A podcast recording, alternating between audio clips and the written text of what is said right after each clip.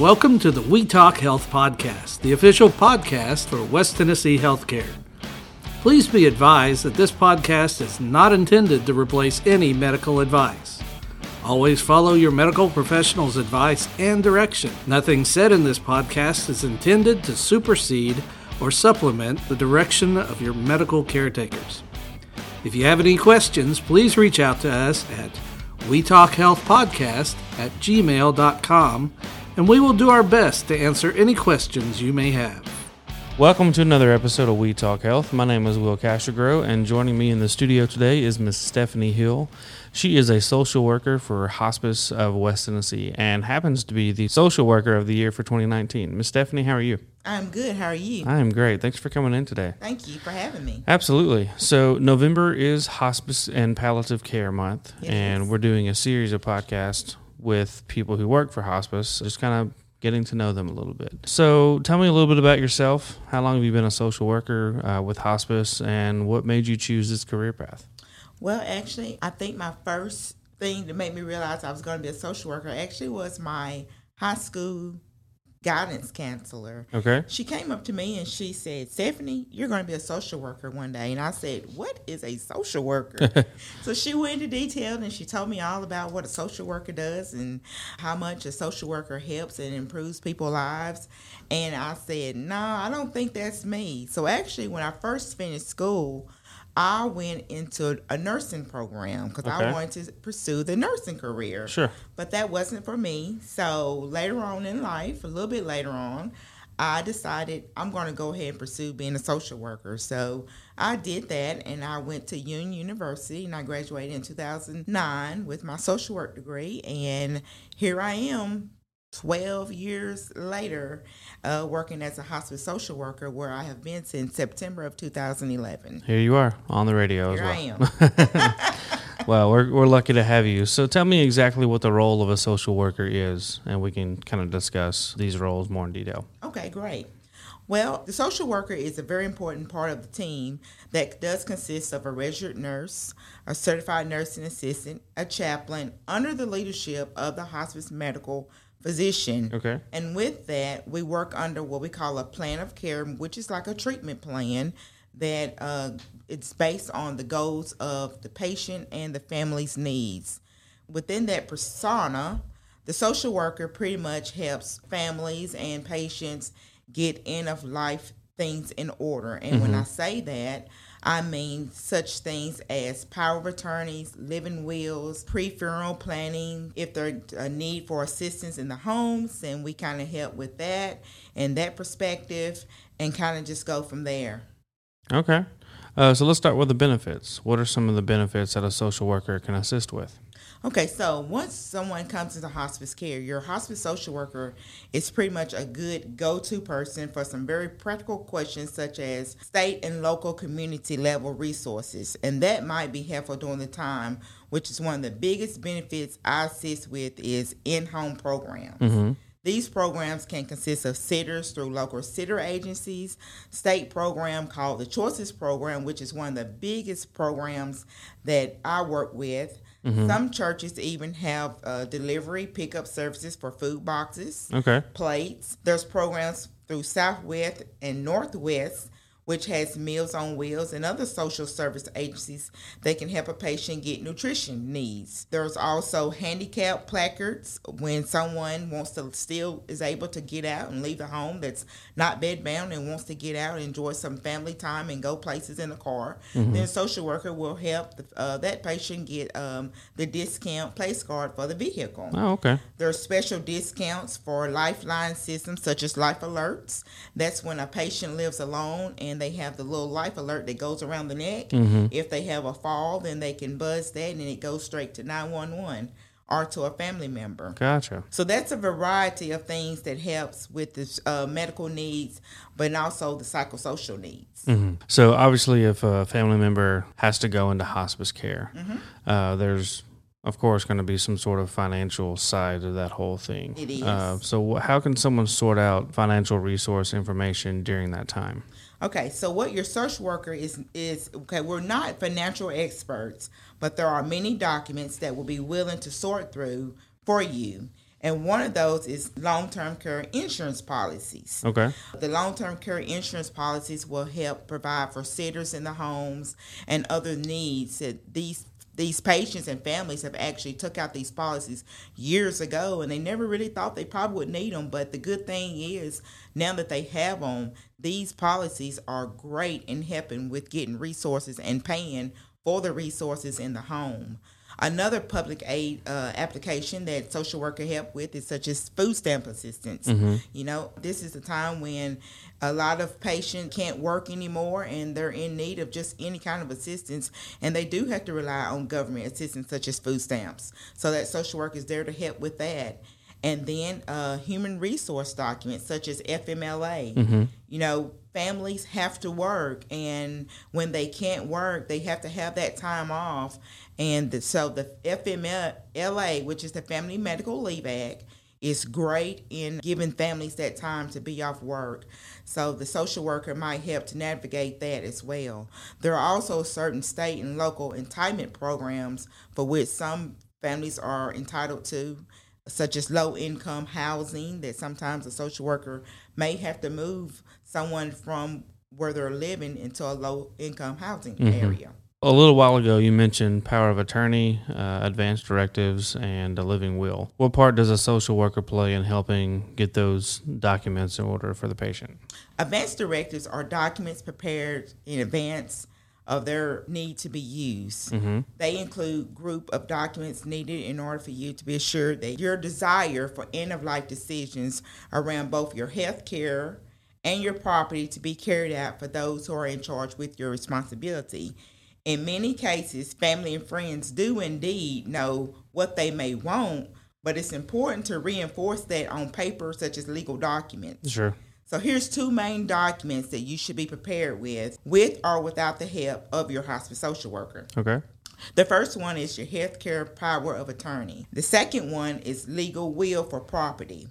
Now, keep in mind that the healthcare power of attorney, which is known as the POA, mm-hmm. is a person that you designate to make medical decisions for you in the event that you can't make those decisions for yourself. If you can't talk anymore, that person will be your your advocate. Right. The person you sh- you choose should not only be informed of your medical care, but also be capable of making these hard decisions on your behalf, especially when let's just say one family is not on the same page as another family. Sure. And so that power of attorney speaks for you when you cannot speak for yourself. So, along with choosing your healthcare power of attorney, some people like to get specific about other important um, things that they want, such as even sometimes people may even put songs that they want played at their bedside while they're actively dying. Mm-hmm. So, you can get very personal with the power of attorney. Your hospice team will also be willing to help do a DNR. A DNR is also part of the power of attorney, and a DNR is do not resuscitate. Mm-hmm. That's also part of the power of attorney if you do not elect to have a CPR performed. Your hospice social worker is not directly involved in the preparation of a legal uh, property because that's kind of outside of the um, social work scope of practice. Okay. But that social worker can help you find an attorney. Gotcha. To get those those forms completed. Gotcha. Okay. So when is it appropriate to start planning a funeral or memorial service? Okay, so I when I first go in and do my first assessment, this is something that is not always spoke about because this is a very hard subject for families to talk about. Sure. So timing regarding planning a funeral or memorial service is sometimes dictated. It can be based on culture or religion, and sometimes just uh, what the family is ready for. You should not be surprised if some family members may not agree on this matter or have varying ability to tolerate discussions about end of life issues. It is it's a very hard topic. Of course. Mainly within the first week of admission, a hospice social worker will want to help the family select the funeral home or maybe cremation services. Mm-hmm. Now, a lot of a lot of patients and families are choosing the cremation route. It also gives the hospice team information that they need to assist at the most stressful time. Mm-hmm. Your hospice social worker has a full listing of funeral homes and cremation services. So that's something that I pretty much keep with me at all times. Okay. So if a family decide that they want me to help them choose a funeral home, then that's that's what I'm I do. Today and also the costs of funerals are have really went up. Sure. So that's another reason why most families are uh, choosing the cremation route. So not everyone has a family. So Right. what can a social worker do if the family or close friends aren't physically close or they're, if they're far away? Okay, so social workers have to help families get uh, get off work and keep families informed through forms of communication, and that is very key because I do have a lot of family members that live in other states, but they want to stay involved. What is going on with their loved one during this time? Sure. So sometimes I have to email, I do communication by phone. Sometimes I even do FMLA and other things, means of communication until they can can get here to be with their loved one. If I have someone that is deployed, military caseworkers are available 24 7, and that's through the Red Cross. Oh, I didn't know So- that. Okay. So what I do is I have to contact the Red Cross and get a, a claim started and get a reporting to the um, commander in chief, and then get that. Uh, once I get that started, then the uh, Red Cross pretty much takes over and notifies the uh, the family and the individual that that claim has been started, and they will let the ones let the loved ones know when that person will be en route home to be with their loved one. Gotcha. Okay. Social worker would pretty much be happy though to help at any time with anything out of state. Gotcha. So let's say that uh, there's a, a patient who is just diagnosed with some sort of terminal illness and they have to go into hospice care. Right. Uh, but say their living situation just isn't great, whether the house itself is hard to maneuver because now they're in a wheelchair or, bedridden and the house has steps. Uh, or something similar to that. So, Okay. what if those patients' living arrangements just don't work out? Especially if you have been living independently, which a lot of my patients have. Mm-hmm. They live independent and it's hard to get that changed because that's what they're used to. So before admission to hospice, if you live with with someone with their own health issues or physical limitations, changes in your condition may require some additional support. This does not mean that hospice requires a particular household arrangement or that one will be dictated to move out of their home. Right. We try to make sure that that person can stay in their home until end of life, but sometimes it's just not always the case. So your hospice social worker, in com- conversation with the nurse and the other team members, we assist and transition them from various care settings. It have been uh, from living independently, which may come a time when you need to hire a caregiver in the home, and sometimes that doesn't work out. So if a caregiver does go in the home and if they can afford it, that's the most important part mm-hmm. because everyone can't afford to hire 24/7 caregivers. Sure. So if that's not the case, then the social worker has to maybe transition that person to a nursing home or maybe to another family member's home. Gotcha. Okay. So if someone becomes a caregiver who's a family member of the person who goes into hospice care, typically, I could be wrong, but I feel like typically those caregivers, those family members are still going to be in the workforce, probably younger, uh, who still have lives going on outside of caring for someone who's in hospice care.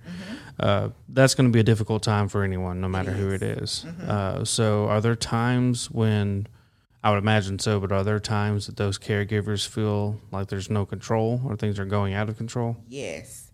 So this is the part where I pretty much tell families about self care. Mm-hmm. Self care is an important part of maintaining the role of a caregiver, okay? Because if you don't take care of yourself, who's going to take care of that patient? Right. If you're not getting enough sleep, if you're not eating if poorly, denying yourself uh, just a little pleasure, sometimes just an occasional lunch with a friend to get out of the house, then that can compromise you being a caregiver. uh, it's because your hospice team will be there for you routinely. And sometimes tension and anxiety, all of that can can compromise you being a caregiver. Sure. So thankfully, it's very rare, but there are times when even hired caregivers or family do not follow the hospice team plan of care. So sometimes a social worker may have to have um, see some neglect and some abuse going on. Mm-hmm. And in that case, a social worker does have to make a report to what we call adult protective services. That does not happen happen often, but it does happen. So that's why it's very important that self care is taught to the family members that they give that to themselves because you know it's we're all human and oh, just being human you know you can easily take things out of control and mm-hmm things can go in the wrong direction. Yeah, so absolutely. So, what part uh, does a social worker help with when it comes to uh, getting therapy or receiving short term therapy while someone's in hospice? Okay, so you don't need anyone to tell you that experience is extra. This this is an experience that is very stressful. Sure. You may feel flooded with new and unwelcome realities, which you really are. Your hospice social worker is available to stand there and to help you sort through all of this. Your hospice social worker can listen to you, answer your questions, just help you find ways to cope. And coping is very important through such a difficult time. On the really bad days, a hospice social worker will be available to help with steady and reassure you by uh, going through the experiences of providing much needed perspective things in life and these things are changes. Not only are your family going through this along with your patient but also your team. You mm-hmm. know we come in and we see how families go through this stressful time so we try to find ways to help them cope and struggle with the complicated issues. Sure social worker can also teach you about these strategies. Some of them could be just from deep breathing to meditation to just going on a walk. So both your social worker and the hospice grief counselor, which you will hear from when our bereavement coordinator does hers, they're available to support you through this time of transition. And if you find yourself stuck, just call on us because that's what we're here for. We're here to support the yeah, families. Absolutely. Uh, so, what discomfort does a social worker monitor? So, with discomfort, when I say that, the social worker is uh, is, is trained and certified in hospice and palliative care work. While our expertise should in no way consider to substitute what a nurse does, but when I go out and do my uh, my visit, I'm also the eyes for my nurse. Mm-hmm. So when the nurse is not there, we have families, and sometimes the patients may say, "I'm having trouble sleeping, or eating, or memory loss." So with that case, then I'm going to report back to my nurse what that family and or that patient has told me. And if anything new is occurring then i'm also going to help monitor that for my nurse so that my nurse can also know because we are a team we work as a team. And even though that's not my scope of practice i'm still there to help my, my nurse when she's not there in the home. Yeah absolutely so, as a patient declines, uh, do you have family members ask how they're going to manage uh, during such a difficult time? While every patient and their support system is unique, there are a number of patterns that we see when the hospice is elected with the end of life. Uh, in spite of the sadness and all of the things it's going through in the life of a loved one, the family, caregivers, they all feel some type of uh, relief, you know. At the end, when all of this is coming to an end, relief that is suffering and winding down, relief that the burdens of caregiving are time limit, and relief that they're soon all of this will be over because the suffering. Mm-hmm. A lot of times, uh, families say, "I'm just tired of seeing my loved one suffer," and this sure. and this is perfectly normal your hospice social worker and the entire team is available to support everyone affected by this experience. Just keep in mind that just as you may be short on sleep, not have enough time for yourself, or just dealing with the untold stress and the grief, those closest to you are struggling as well. Everyone just needs a little extra, just a little extra compassion, a little extra care, just a freedom from the process of the grief, grief and the loss. Mm-hmm.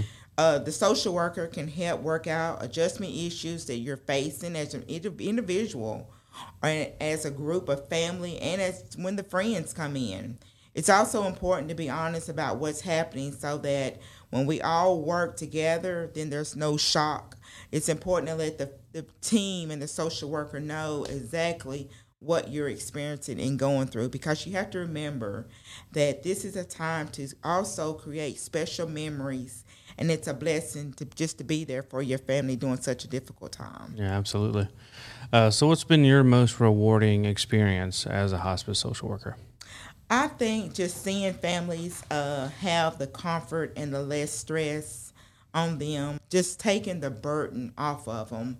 Hearing people tell me I could not have got through this without you, mm-hmm. I think it's all that matters, and that that helps me know that I am making a change in the lives in such a difficult time. Yeah, absolutely. Being a hospice social worker, that comes with being around death a lot. It does. And I, I am not medical. I'm not clinical. I don't have to deal with that. So mm-hmm. I don't know how I would deal with being in that situation mm-hmm. a lot. So I guess my question to you is how do you keep yourself in check? Meaning, how do you like separate the separate, separate from being right in that position? Because I feel like I would just life. be right. I would just be sad all the time. You know. Right. So I guess my question is like, is there a way? Is there a like a a method that you use to mm-hmm. just be able to separate work and life. It is, and that's one thing I had to learn early. I, like I say, I've been doing this now almost twelve years, and it will uh, take a toll on you if you don't learn how to separate uh, from being part of a hospice team and mm-hmm. then your home life, because that will worry on you even uh, at nights. It's been times when I have laid in the bed and worried about is that patient okay? Are they getting the care that they should be? Mm-hmm. Is there anything that I could be doing right now? So, the learning to separate that uh, it can be hard, but as time goes on, I think I've learned that being there for them when I am there, knowing that you can only do so much in one day. Sure. And that uh, the next day will come. So do what you can do for that day, and you have to just worry about tomorrow when it comes. Yeah. Well, that's great, Miss Stephanie. Thanks so much for for coming in today. Uh, I really had no idea what a hospice social worker did, so thanks for enlightening me, uh, uh-huh. uh, enlightening our, enlightening our audience. Uh-huh. And uh, it's it's been a pleasure to get to talk with you a little bit and uh, hear your story. So thanks for, for coming in today. Thank you for having me, Will. Absolutely. And this has been another episode of We Talk Health.